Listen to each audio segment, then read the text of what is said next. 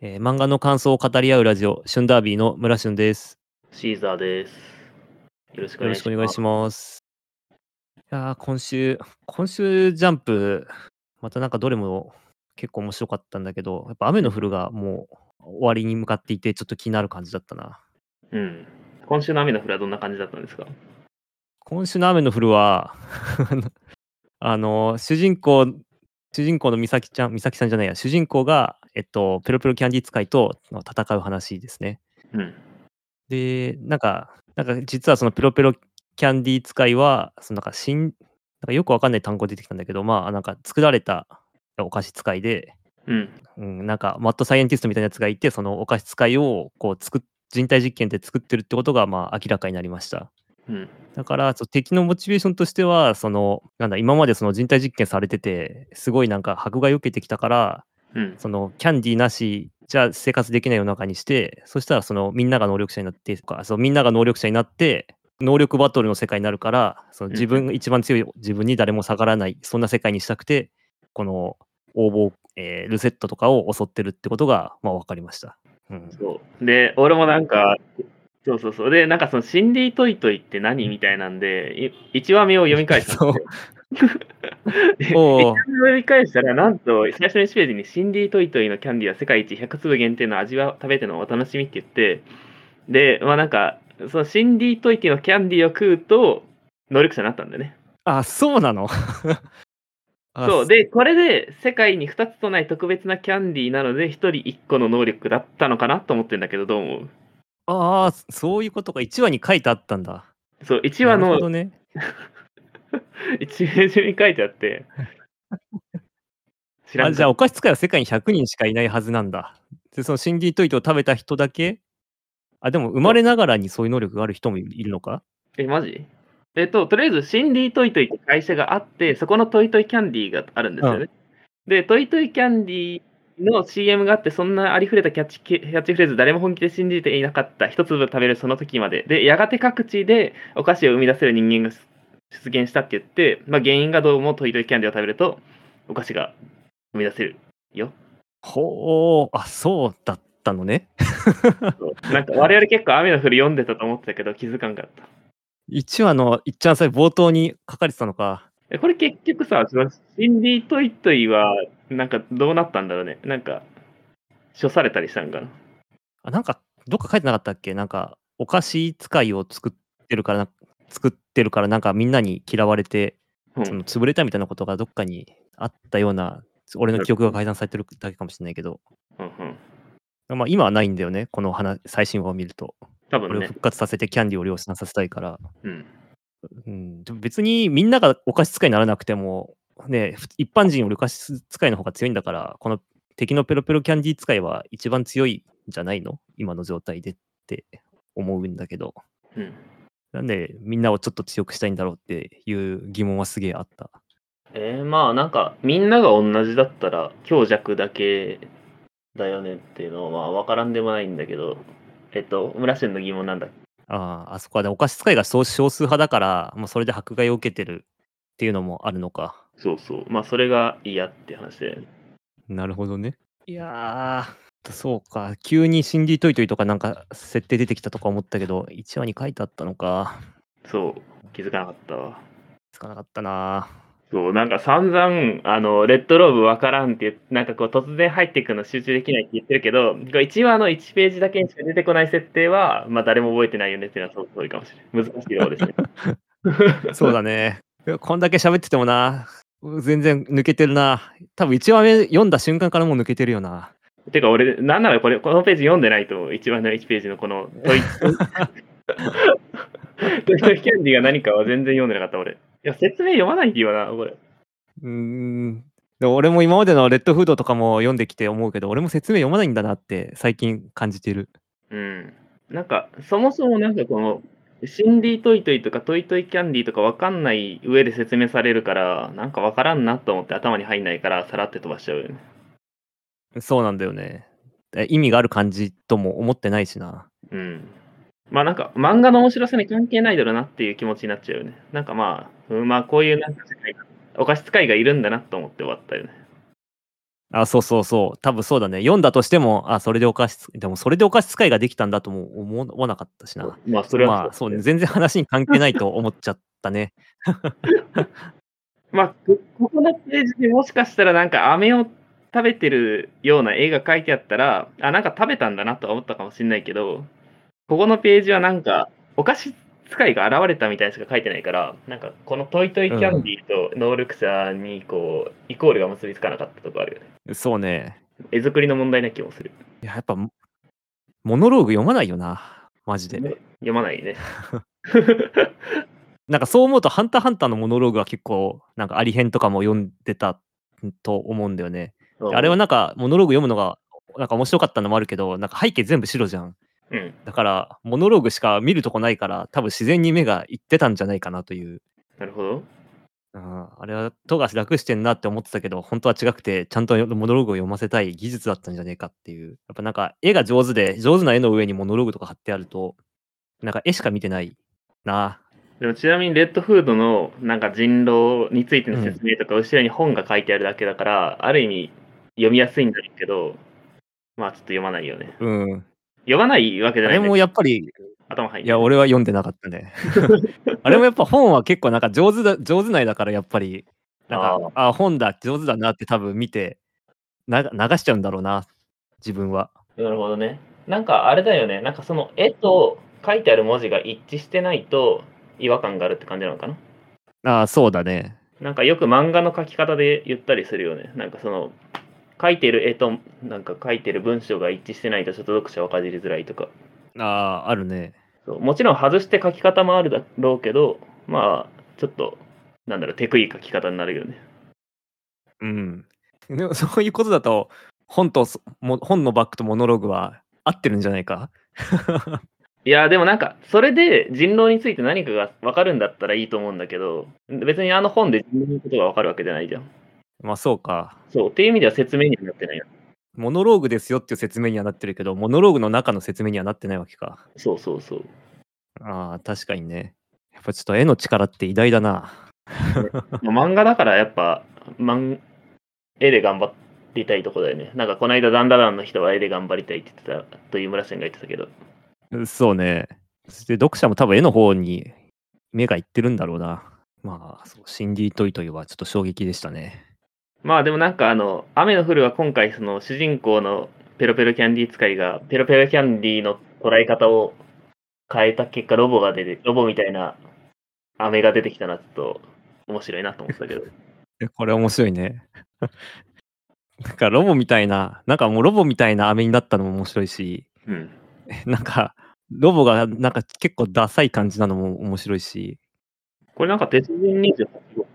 ね、俺もちょっと思った。鉄ね28号に似てるなっていう。だいぶ古いタイプのロボだよねで、あとこの敵より先に巨大化するんだっていう、なんか、あセオーリー無視というか、普通は敵が先に巨巨大化するのに、まあね相手が一応ちょっと強いペロペロキャンディー使いだからってとこなのあの、奉仕演技の敵、敵が万策尽くして巨大化したら、なんかそれはもう倒される、なんか合図みたいな、なんか全然セリフ違うけど、それなんだっなんかけそんなセリフを思い出しちゃう。えっ、と、あと死生、死生獣だっけ文中の部下の4人と、うんなんか天下が戦った時に、うんなんか人間状態でそいつらを全員瀕死にさせたら、そのぜそいつらが合体して、なんかでかい本体になったんだよね。うんその時に確か天下が、その最後の手段で巨大化するやつは、なんか倒される、倒されるや悪役みたいな、そんなことを言ってた気がする。なるほどね。なんか、まあ、とりあえず、あの、方針演技の、あの、敵役はみんな妖怪だったよね。なんか、なんだっけ。太公母が住んでる世界はなんだっけ1000回、1000人会、1000千人会があって、なんか、コンロンさんと、なんだっけと、金剛と、あ、金剛島か。コンロンさんにいるのは普通に人間から千人になった人で、で、金剛島にいるのは、なんか、つくも神とか、なんか動物が妖怪化した人たちが修行してる千人会なんだよね。そうだね。そうでその金剛島に住んでる敵がさっきの村瀬が言ってたその四天王みたいなのがいてでなんか普段は人間の形をとってるんだけど追い詰められるとまあ妖怪の形になるとそうそうそっていう話だよね。う。そうそうそめちゃくちゃ う。で懐かし主い。人公サイドがそのそう追い詰めてでかくなった時になんか言ったセリフをあの主人公ペロペロキャンディーでその主人公が我先に大きくなった時にちょっとそのセリフを思い出したというなるほどね。おまけフラグちゃうかみたいな。そう負けフラグかなって一瞬思ったけどでも主人公サイドがやるとこんなに卑怯に見えるんだっていうのもちょっとやっぱ面白いね。まあ、でも前から言ってるけど、ボーボーだからまあいいんちゃうって感じで。やっぱ面白いね雨の降るのギャグは雨の降非る面常白にい好きなんだよな。ね。なんかこう、このまま消えてしまうのもったいないよね。いやもったいない本当なんか邪魔だよねストーリー。あのうーん。どうし、んどうしたらよかったんだろうね。なんか、あれだよね。あ、いや、多分、なんか、えーわかんない。ブラッククローバーみたいになんか街でなんか、わちゃわちゃやってる方が良かったのかな。最初は。なあなんか試験とかやらずに、てかなんか、うーん、ペロペロキャンディー使いが迫害されてるっていうのが、まずなんか話作りとして難しかったんじゃないかな。ああ、なんかそんな気するよね。なんかブラッククローバーとかだったら魔法使いはなんかまあ認められていて問題解決する役として活躍する場はあったよね。そうね。まあそれなんか前回シーザーが言ったあの、あれだよね。アンデッド・アンラックのあの編集の人が、なんか逃げるだけだと話が展開しないから、自分から攻めに行こうっていう話とちょっと似てるなと思ったな。ああそうそう。でなんか俺最近思ったのがなんか映画とかあるじゃん。で映画が、うん映画でなんかカーチェイスがある場合なんかい逃げてるなと思うんだよね。あのその車で何かから逃げてるシーンでよくカーチェイスやってるなと思ってたんだよね最近まで。はいはいはい。なんか、えースパイアクションとかだったら、なんか、まあ、とりあえず何か盗んで逃げるとか、なんか最近見たベイビードラマバーもそんな感じだったんだけど、うん。なんかこう、まあなんか追いかけるっていうよりは追いかけられる方で使う車使うことが多いなと思ったんだけど、それはなんでかっていうと、多分、なんかその映画の構成として、なんか場面転換で車使うときに便利なのかなと思った。場所も変わるし。そうそう。で、これが多分、連載ものとかだったら、なんかその追いかけるっていうシーンは使えるんだろうなと思うんだけど、なんかその映画っていう、なんかその2時間とかで構成するんだったら、まあ、ババって逃げることで場面転換とかしやすいんだろうなと思ったかな。ああ、なるほどね。で、なんかその、ま前に昔誰かと喋ってる時にはそれで納得はいったんだけど、うん、なんか今喋ってて合ってるかなと思ったわ、いわゆるけ ど、個人的には。なんか、俺はとりあえずそういう認識であった。だから連載と映画ではちょっと違うかな。読み切り映画とかだったら、多分話の作り方違うんだろうなと思っあ逃げるってことに関して、た。あ、そうそうそう。読み切りとかだったら、多分こうやって逃げる、なんか追われる役割っていうのは別に書けると思うんだけど、連載になった時に逃げ続けるのは結構大変なんだろうなと思った。そうだね。だって、基本的に敵がアクションしてくれないと話が展開しないからね。そうそうそう。それなのに敵より主人公の方が多く書かなきゃいけないから、まあ基本的には。うん。そうすると、 何もしてない主人公を多めに書かなきゃいけなくなっちゃうよね。うんから、まあ、雨の降る、まあ、雨の降るも一応なんかその、追われる立場じゃなくて、まあなんか、捕まえる立場としてのルセットに入ったのは良かったけど、でも結局そのペロペロキャンディーという性質を隠して生きていかないといけないっていうのはあんまりこう、うん。なんかメッセージ性としても弱いよね。なんかその、まあ、例えばセクシャリティを隠さないといけない世界でずっと隠していかないといけないみたいな、そういう風にも捉えられるわけだし、まあそうね。そうそう、なんか、結局、ルセット入っても逃げる対象がふ追う、追う対象が増えただけになっちゃうよね。敵が、うん敵も追ってるし、ルセットも主人公のことを、まあ、何追って、追ってはないけど、バレなくないし、そうそう、なんか、うん複雑だね。 難しい。うん。 なんかまあ、という意味でもちょっとこう、メッセージ性としてもちょっと弱いかなと思った。まあメッセージ性というか、まあ、なんか隠れていきいかなきゃいけないけど、まあ強ければ OK みたいな話にも捉えられかねないかなと思った。まあある意味そうなんだけど、ああ。なんかマジョリティに迎合するマイノリティなら OK だよみたいな、そういう話にも捉えかねないかな。ああ、なるほどね。マイノリティはしばきまくったらこうやって反乱して困るけど、マジョリティに迎合 するマイノリティは許してやろうみたいな。とも捉えて、そうでも多分作者はそんなこと書こうと全然思ってないんだよね。まあ、でもそれは結局なんかマジョリティ側の存在だからそういうことはあんまり気にしないんだろうなと思っちゃうよね。ああ、そうね。そうそう。まあ別にそれが悪いとかいいとか言うつもりはないけど、まあそういう風に意味えるなと思った。まあ、そういうふうに書くならそういう話をもっと展開して、ね、こう、突き詰めてくれればいいけど、そうそう。まあなんか、まあ言っちゃえばなんかそのマイノリティをつ書こうと思った時にちょっと爪が甘かったのかなっていう感じなのかな。なあから、なんかちょっと別の題材、てかもうマイノリティとかじゃなくて、まあそういうのが一般的な世界の方がこの作者的には向いてたのかもしれない。かな。そうだね。なんかもちろんなんかそのあれ僕のヒーローアカデミアとかはめちゃくちゃなんかもうキャラえぐいほどか練り込んでるから全然違和感ないしいい漫画なと思うんだけど、かなそうね。そうそう やっぱりこのストーリー性がね、やっぱりちょっとね、そうね薄かったの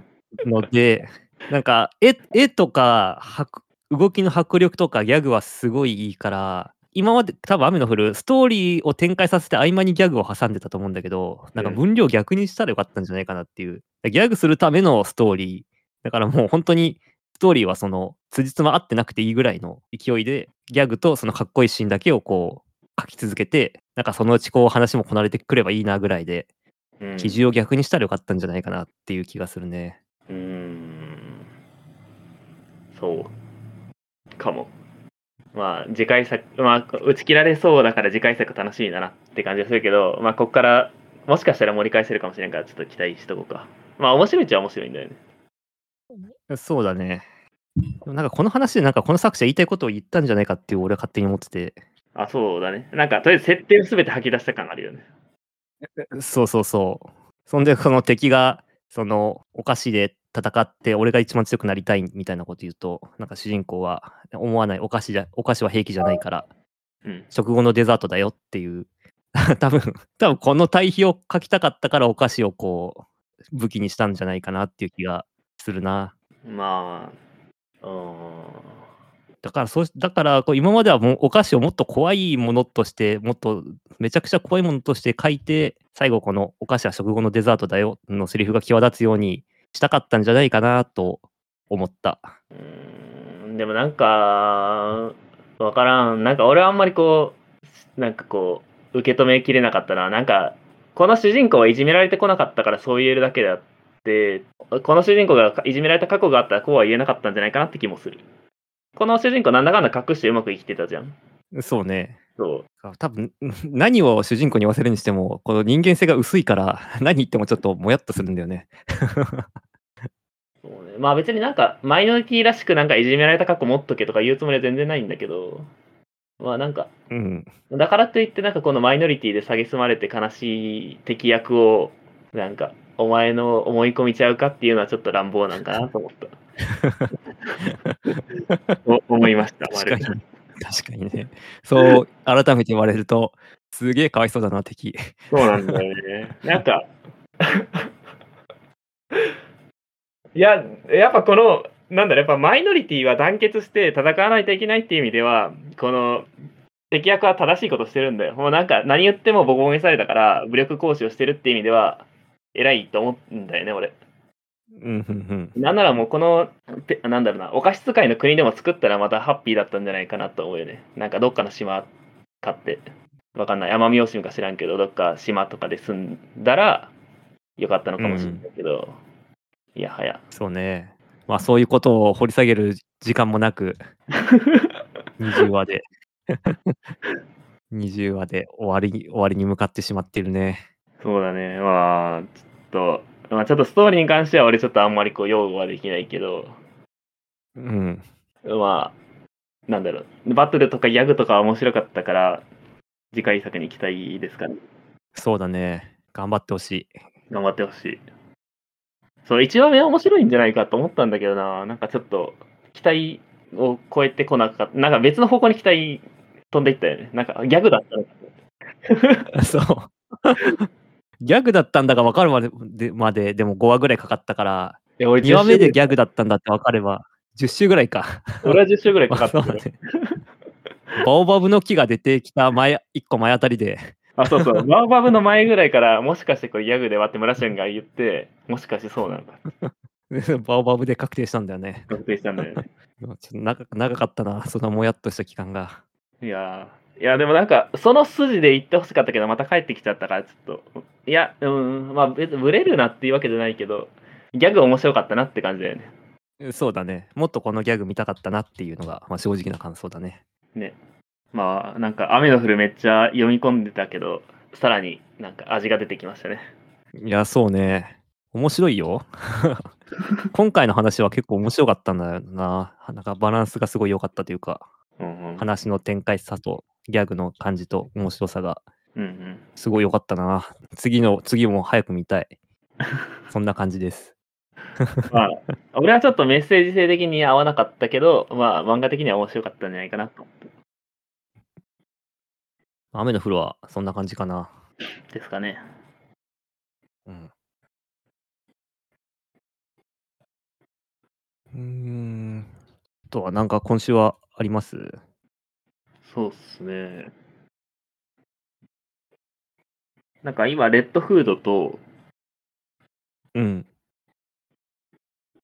あの、夜桜さんちの大作戦が似たような展開になってて、おお。どういうネタ展開かっていうと、まあ、とりあえず2つとも試験をやっています。うんうん。で、その試験官に負けてはいけないみたいな試験、てか、まあ、捕まってはいけないとか、まあ、えっと、まあ、レッドフードの場合は捕まってはいけないっていう試験で、夜桜夜桜さんちの大作戦は、えっと、おまあ、なんか空中から落ちてはいけないみたいな試験で、で、どちらとも試験官をぶっ倒せば勝ちじゃないかって言ってやってるよね。受験あ生が。確かにね、言われてみれば全く同じ感じだな。うんうん。でも多分この手法は昔からあるんだろうけど、これ初出どこなんだろうね。ああ、試験官を倒せばそうそう。村瀬に初めて見たのは何ですか試験官を倒せば、えー、っと、まあなんかちょっと違うけど、ジョジョ5部の、うん。あの、ジェルノ・ジョバーナがポルポの試験を突破するときに、ポルポのスタンドが発言して、ポルポのスタンドあはーぶっ倒したのは、一応、スタンドを倒してるなぁと、今ちょっと思った。確かにね、けど、多分もっと前にもあると思うんだよね。なんか、なんだろうなぁと。試験という意味では、ルロニケンシンが天かける竜のひらめきを覚えるときに彦星十郎を倒すのもああ。試験のようなものそうだね。でもあれ結構あれだよね。ガチン。あれ、ともすれば死んでたやつだよね。だからまあそれもそうだよね。これより前、ドラゴンクエスト大の大冒険で、うん。アマン先生がドラゴラムを使って主人公のダイが開破山を覚えるとき、はいはいいやあれまあ試験というほどの話数ではなかったな。そうね。あとなんかまあ、それで言ったらポップがメドローアを覚えるときに、師匠からなんかそあのーメドローアを受けたのを分解したんだっけあれ。じゃあ打ち消したんだっけそう、同じミドロワーを打って打って、そ打うち消した。でもまあそれもし試験というほどのでかさではなかったか。そうそう。しかもなんかその、1対1対マンで、なんか、勝てば勝ちみたいなルール上じゃん。これって、なんか逃げたら勝ちだよって言われたやつを、発想の転換で試験官を倒せば OK あだから、まあ、ちょっとちょっと違うよねと思って。ーあー、そうか、そうね。そうそう。ああ、確かにそう言われると初出思いつかないな。まあ、なんかあると思うんだけどな。まあ、なんか村俊が、うん。あの覚えてるやつでなんかあるかな。で、俺今パッと思い出したのが、ジョジョの五部だなと思って。あは確かにジョジョは近いね。まあ、いざっくり言うと、とりあえず、レッドフードと夜桜夜桜さんちの大作戦っていう漫画は、今そういう話になってます。どっちの修行編の方が心躍りましたあーまあ、なんか夜桜、夜桜さんちの大作戦は、なんか前、結構もう1年以上続いてるから、そういう意味ではなんか、受け入れてるんだけど、そうだね。うん。うーんまあ、レッドフードの方が、まあ、これから面白くなるんちゃうかみたいな期待は上がったかな。なるほど。村旬的にはどうですかね。そうっすね。なんか夜桜さんは安安定して読んでるから、うん。あんまりエッドフードと同じ構成だということに気がつかなかったぐらいなんだけど、うん。うん、でもなんか夜桜さんの方がこう疑問を何も持たずに読める。今回のレッドフードはちょっと謎解きから入った感があるので、ちょっとどういうことだっていうのが長かった気がするな。うんうん。なるほどね。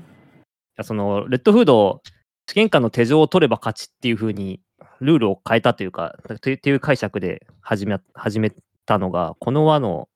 最後の最後、最後の2ページで、手錠を狙うっていうふうに言ってて、うん。それまでちょっとなんかよく分かんなかったんだよね。この人たちが何を言ってるのか。うん。うん。なんか主人公サイドがみんな分かってる人たちじゃん、そのき手錠を取れば勝ちっていうルールだっていう風に気づいてるけど、特に何も言わない。ちょっと俺みたいな感じの悪い読者は、なんか俺だけ理解できてないなっていう、ちょっと寂しい気持ちになりながら読んでた。なるほどね。え読んでて分かった、この主人公たちが何を狙ってるのかっていうのが。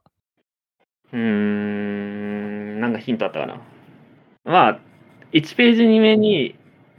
手錠を使うとは言ってて、前回の話で手錠をこれ見よがしに見せてたから、なんか、手錠を破壊すればいいんじゃないと思ってる人はいたかもしれないね。まあちょっと俺はあんまり流して読んでたから、なんともだけど。うん。これでも別にさ、うん。なんか主人公がう、ん。なんか、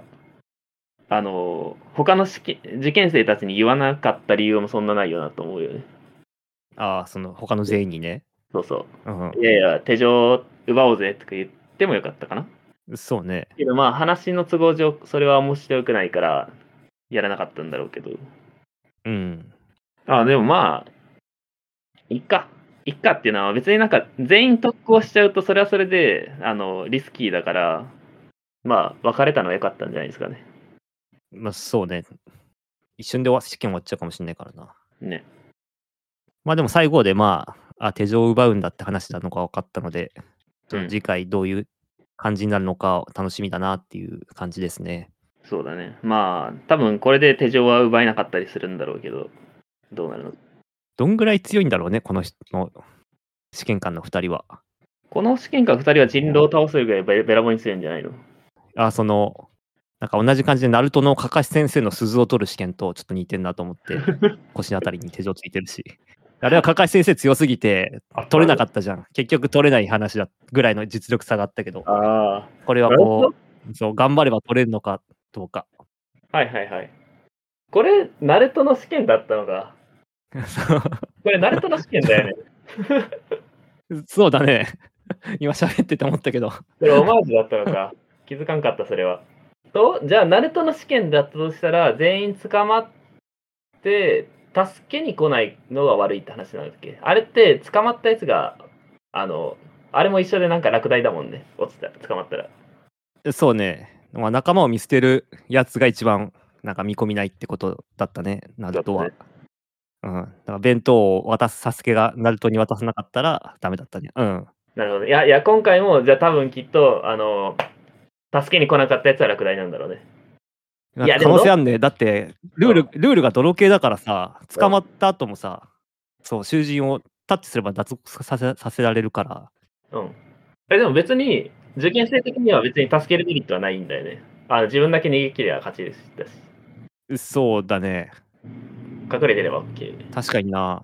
そうだね。インセンティブないよな。これ、あれだね、なんか村主、でもどうなんだろうな、狩人がに求められてるものは違う気もするよな。忍びには求められてるかもしれないけど。狩人はやっぱパウアーだけやればいいからいいのかな別にそんな協調性みたいなのは。そうだね。一応なんか今回主人公らの思いつ思い当たった狩人に求められてるものは、なんかその、なんだろう、まあ、目標を倒す倒すっていうかなんかその、なんて言ってたっけ狩人は逃げる存在ではないって話だよね。ああ、そうね。強いやつにも立ち向かわなきゃいけない資質は求められてそで、狩る側になる必要があると。う。うん。から、まあ、もしかしたら助けに来なかったやつは落第なのかもしれないけど、まあ、それは忍びの理論であって、狩人は別に助けに来なくても OK かもしれない。そうね。 そうするとこの泥系のルールが、まあそういう、あれだね、助けに来るからっていう話では作用しなさそうだな。 これなんかナル、ナルトのオマージュだったらちょっと盛り上がったかもしれないけど、別にナルトのオマージュじゃなさそうだ ね。うんそうね。ナルトかなと思ったら楽しかった気がするけど、ナルトではなかったな。試験に対して、なんか、試験の裏側を考えるみたいなのはよくあるよね。うんうん。まあ、それこそナルトのなんかカンニングする試験とか、とかあったなと思って。そうね。なんか、ルールの隙をつくっていうのは割とギャンブル漫画でもよくあるよね。ああ、前言ってたね。ジャンケット、ジャンジャケットジャンク、ジャンケットジャンクだっけなんジだっけャンケットバンク。ジャンケットバンクか。あれ読んだけど、確かにルールの隙をつく感じの、なんか面白い感じだったな。なんか、ジャンケットバンクは基本的に敵が強すぎて、なんかあの、プレイヤーの行動は完全に筒抜けなのはそうなんだけど、うん。まあ、プレイヤースキル以外の、まあ、そのルールをスキルつくところで、なんとかする漫画だね。そうね。そう、あれ、ちなみに同じ作者の、あの、アフタヌーンで書かれていた、あの、円盤メイズっていう漫画があるんだけど、うんそれ、はプレイヤーがめちゃくちゃうまいダーツの、ダーツ打ちなんだよね。ダーツが超強い。ほうほで、まあなんか、えっ、と、なんかそのダーツの対戦をなんか売りにしてる興行があって、で、主人公がよ、あめっちゃ強いから呼ばれるんだけど、対戦相手もめっちゃ強いんだよね。う。はいはい。で、だからもうお互いに完全にパーフェクトな点を取っていくんだけど、なんか、まあ、その上でどうやって相手を倒すかみたいなことをやってる漫画だった、円盤メイズ。おお。それはあれなの敵に直接攻撃とかはもちろんダメ。そういうわそういう漫画ではない。そういう漫画ではないあ。ーけど、なんか、なんか最初の対戦相手はなんかドーピングしてて、なんかおー4時間おきぐらいとかに薬を打たないといけないんだけど、あの、あのーお互いにパーフェクトな点数取るからずっと引き分けするんだよね。ああ、なるほどね。そうそうで、相手がドーピングで5時して間なくなって、うんそうそうそう。で、もう、これ、ドーピング薬打たないと死んじゃうんだよね、その対戦相手は。はいはい。で、このまま負けるか、なんかどうするかを相手に選ばして、相手は、まあ、負けを選んだみたいな、そういう話だったね。おお、なるほど。そういうやつ。じゃあこうずっと周りから見ると引き分けを狙ってるような感じに見えるけど、実はそれが勝ちへの手段だったみたいな感じか。かなまあ、どうやって勝つんやみたいな感じだよね。的なやつもあったよ。うんうんうんそういう意味だと、なんか、あーなんか夜桜さんは、まあ、ある意味試験の裏を書いてはいるけど、なんか最後はなんか覚醒してパワーで勝ちそうだね。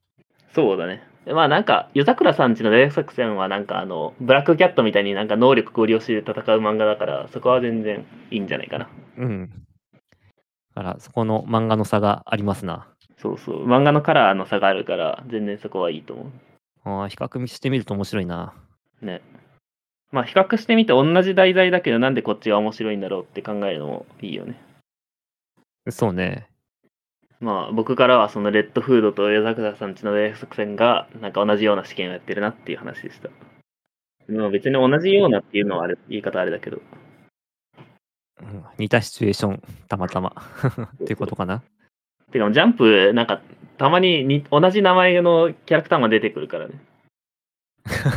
そんな、そんな時あった。あ、そうそう、D ・グレイマンと、ああれなんだっけ、あのー、ムヒョとロージーで同じ敵、敵ってやつが出てきて、えでそう、完全に、てか、なんか、ほぼ同じ週だったんだよね。なんか、多分一週ぐらいずれたかもしんないけど、っていうのがあって面白いな。いー、ラビ敵や、ラビじゃない。敵敵。敵。ああ、敵、この人か。敵のノアの一人か。そうそうそうそう。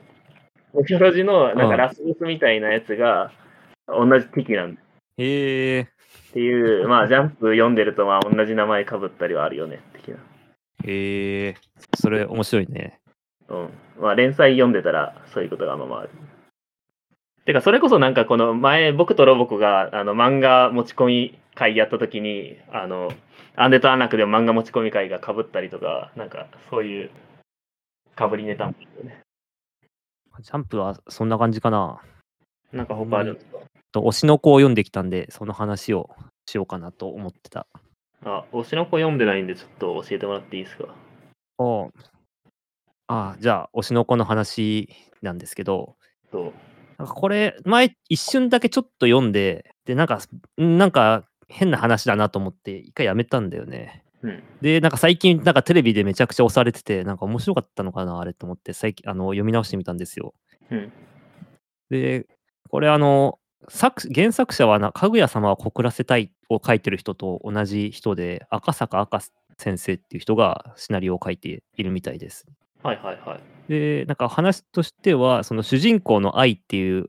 愛あ主人公じゃない、アイドルの愛っていう子がいて、なんかそれを推してる主人公の男性がいます。うん。で、まあ、その男性は医者で、えっと、愛がその妊娠してるってことが自分の病院に来て分か分かってしまって、うんなんで自分の推してるアイドルが妊娠してるんだってこうちょっと嫌な気持ちになってる時にその主人公の男が誰かに殺されて愛の子供に転生するっていうお話。うんで、まあ、ちなみに愛はそのふし双子を出産してて双子の妹もその転生者なんですよ。うんうんでこの時点でなんかうわオタクの妄想妄想爆発のちょっとキモいなんか自分語り系の漫画かよってちょっと思ってうんなんかうわ気持ち悪いと思ってちょっと12話見てやめちゃったんですけどうん全然そんなことなくて あの読み直したらなんかめちゃくちゃ面白い漫画でしたね。主人公はその愛の父親がをが誰かよくわかんないけど、まあ、そんななんかアイドル妊娠させてなんか悪いやつだからちょっと見つけてなんかぶっ殺してやろうぐらいの感じでなんか結構怒っててうんうんでその父親は多分芸能関係者にいるんだろうなっていうところまで突き止めたんでその芸能界になんか役者として、まあ、入っ入っていきます。うんで妹の愛はそのあ妹はその愛を神聖視してて自分もそのお母さんの愛みたいなアイドルになろうと思って、まあ、アイドルを目指すんだよね。でそのそういうなんか芸能界の裏側みたいなのをなんかめちゃくちゃ書いててそのどんな会う人が主人あの子や子供の時天才子役だったけど今落ちぶれててうんなんかそのなんとかしなきゃってこう一生懸命してるなってるとか演劇の世界ではすごいなんか有名なんだけどなんかテレビに出るとなんか全然個性発揮できなくてなんかこう主人公と同じ現場でなんかこうやきもきしてる子とかなんかそんな感じで結構リアルな芸能界の裏をなんか書いてるみたいうんうんでなんか出会い主人公とかと出会う子たちもなんか結構かなりの巨大感情をこう持っていてそのまああの有名になりたいとかこいつには負けたくないとかなんか昔こいつと共演してなんかどうのこうのみたいなこう強い気持ちとかがあってなんかそれがぶつかり合う様とかもなんか見てて面白いなっていう感じですね。なるほど。なんか、そなんだろう。まあ、なんだろうな。異世界転生じゃないけど、まあ、転生ものをやるんかと思ったら、アイドルものだったんだね。って感じ。そうそうそう主人公はそう役者だね。あ、役者か。うんうんなんか主人公を中心にしたテレビ業界なんかアイドル芸能界を描いてる感じなるほど。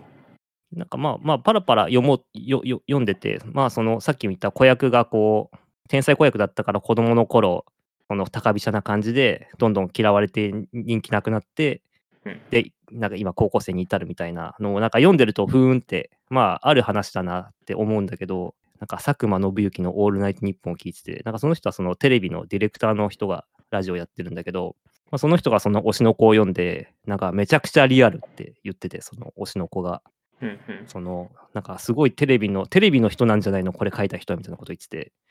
なんかその業界人が見てもなんかこう納得の展開らしい納得のその細かさらしいへえ。なるほどね。そう、なんかあの、この漫画がすごい1位取ってたから、気にはなってたんだけど、う気になってるところで止まっていた。まあ、あとなんか結構面白かったとことしてはその舞台主人公が舞台をやるんだけど漫画原作の舞台をやるんだけどうん。漫画の原作者が、えっと、舞台の脚本とその練習を見て全然ダメって言ってこんな自分がシナリオ1から書くからこの脚本家を下ろしてみたいな話が結構面白かったな多分それもある話だとリアルな話だと思って読むとあ本当にこんなことあるんだっていうのでこう漫画の原作者はこう立場が強いらしくてうん。漫画の原作者がなんかダメって言ったらもうその舞台は公演できないなんかなんとか権みたいなのがあるらしいんだよね、うん漫画の原作者の言うことには逆らえないけど漫画の原作者が役者の台本書いてもうまくいくわけないからどうにかしてこうやらなきゃいけないっていうなんかその制作側のやきもきとなんか漫画家のなんか自分の作品が汚されるなんか怒りをこうどう折衝していくのかみたいなところが話が結構面白かったな。なるほどね。なんか、うんでもよくさ、なんかあの漫画の映画化とか言っても、漫画家には100万しか入らないとか、めっちゃなんか、権利関係めちゃくちゃなイメージがあるけど、そういうのはあるんだね。そうね。そう。そうお金なんかの話はあんまなかったな。ううんん。なんか、まあそういう漫画家が口出す権利はあるんだろうけど、なんかよく買い切りとかなんか、いくらなんか大ヒットしてもなんか、数百万しか入らんイメージだったわ。なんかテルマエローマエとかもなんか全然はした金だったと聞いるけど、あ、そうなんだ。うん。なんかそこら辺はちゃんとしてあげた方がいいやろなと思うけど。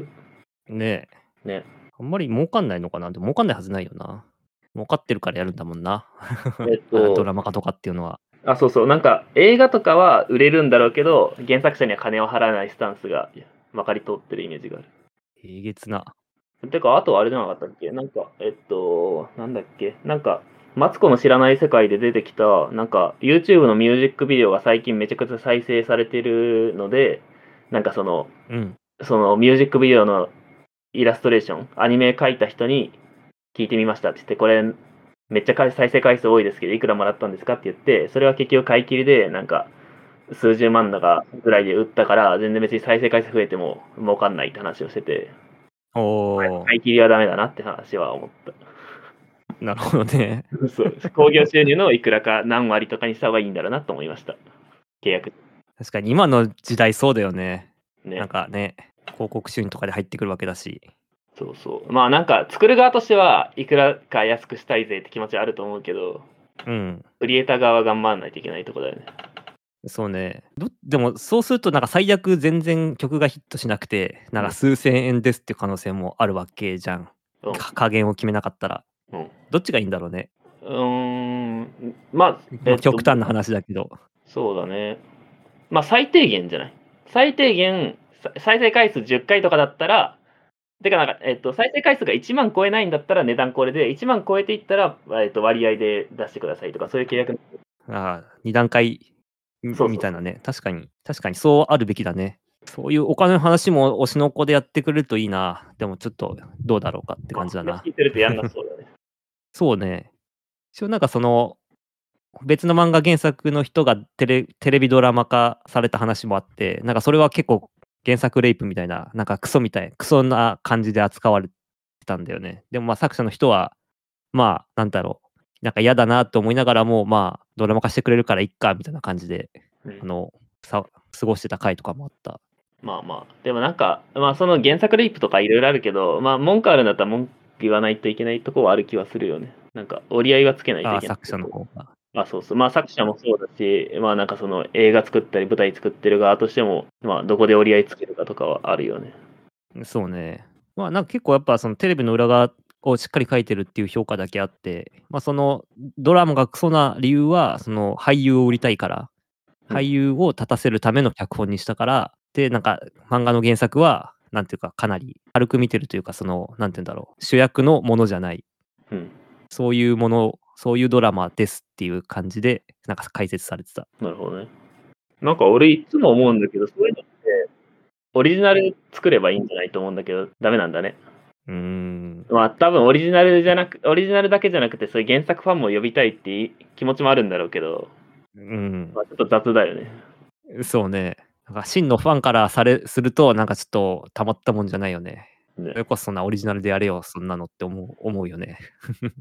まあ、わからん。でもそのドラマ見たから漫画読みましたみたいな人おんのかなどんぐらいいるんだろうね。パチンコやっててなんかアニメ見ましたは話聞くけど、ああ、確かに。キャラもののドラマ見て、ああ、キャラもののドラマ見て、はなんかわかんねえな。